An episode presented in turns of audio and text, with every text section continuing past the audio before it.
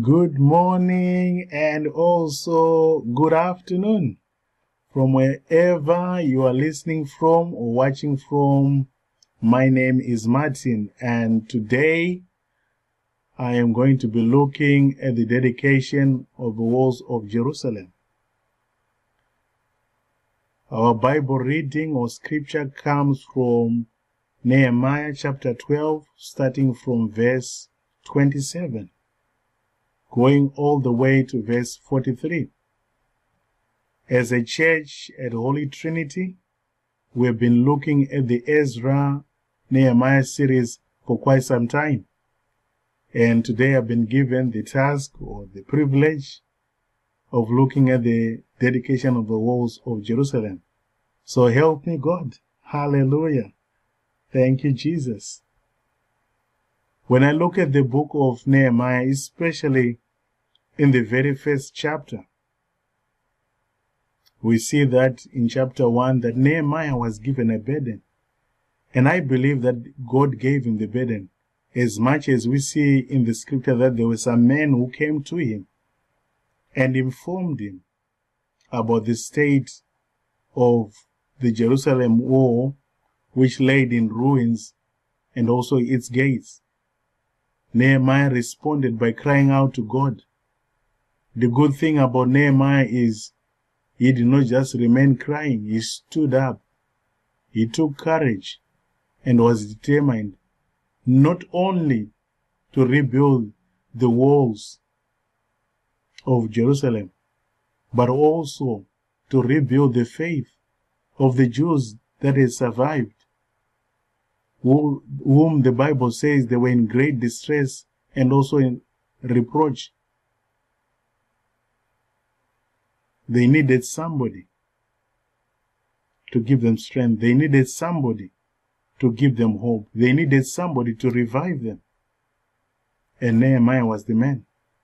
Fast forward to chapter 12, starting from verse 27 onwards. From all over Israel, the Levites were called to Jerusalem to help in the ceremonies. Both the priests and the Levites purified themselves and then they purified the people as well as the gates and the walls. This was a full blown type of ceremonial cleansing, which required the priests, the vicars, the Levites, the people, uh, walls, gates, everything needed to be cleansed. They had completed the hard work of rebuilding and now the time to dedicate, rejoice with gladness, singing, and offer thanksgiving and sacrifices to God had come. The time had come. And so Nehemiah gathered all the princes of Judah and he appointed two great choirs to give thanks. The first choir was given the instructions to go up the wall and walk toward the dung gate with half the princes and the trumpeters and the musicians being led by Ezra the scribe. The second choir group was also given instructions to go the opposite direction along the wall and go towards the gate of the guard. And in verse 40 he says, When the two choirs met together, they gave thanks to God and they took their place in the house of God and began to worship under the direction of Jezrahiah. The Bible says that on that day they offered great sacrifices, rejoicing because God had given them great joy. The women and the children also rejoiced. The sound of their rejoicing in Jerusalem could be heard far away. I wonder when the doors to our places of worship are opened, are fully opened, whether we are going to come full of joy, whether we are going to come with great sacrifices, like what Nehemiah and all the, the Jews did, praising God. And God gave them great joy. Hallelujah. In this present time that we're living in, where the norm has been greatly disrupted and people's lives have been drastically changed, the freedom that we used to enjoy and also take for granted has been taken and put into lockdown. Places of worship, places to gather for entertainment and also education have become all vacant and empty. And many people have become very anxious, fearful, hopeless, and also faithless. But I've got good news. The Bible in Isaiah 60, from verse 1 going up to verse 4, God gives us a command. He says, Arise, shine, for your light has come. The glory of God, the glory of God rises upon you. See, darkness covers the earth, and thick darkness is over the peoples. But the Lord rises upon you, and his glory appears over you. Nations will come to your light, and kings to the brightness of your dawn. Lift up your eyes and look about you. All assemble and come to you. Your sons come from afar. Your daughters are carried on the hip.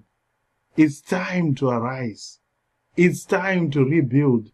It's time to purify ourselves. It's time to dedicate our lives afresh to the only true and living God, who neither sleeps nor slumbers. He is well above and beyond this pandemic. He watches over the righteous. Let us dedicate ourselves afresh in our faith in our Lord Jesus Christ, for he is faithful. The Bible says he is the same yesterday, today, and forever. God remains faithful unto all generation. The time that we're in, God is also rebuilding us. God is also calling us to dedicate our lives afresh. He is calling us as families. He's calling us back into that secret place where as family we cry out unto Him. As families we hold on strong to Him. That as He opens the places again of worship, we would have the joy, the strength to offer the kind of praises that can be heard from far. And revival will begin. So I encourage somebody today don't give up hope. God is saying, Arise, let your light shine. Hallelujah. You are a child of God. God is releasing His strength upon you. Arise and let your light shine. In the name of Jesus. I'm going to pray right now for anybody and everybody that is out there who is under the sound of my voice. Father, in the name of Jesus, I pray, Father Lord, for your people this morning. I pray that you release your strength. I pray that you release your hope. I pray that you, you revive them. You cause us, all of us, O God, oh Father, to rededicate our lives afresh unto you. To give our lives afresh unto you, O God, O Father.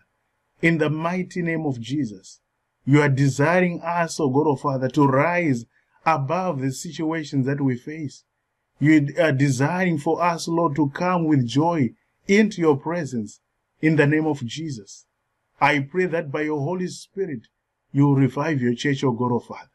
I thank you and I bless your name. In Jesus' name, amen.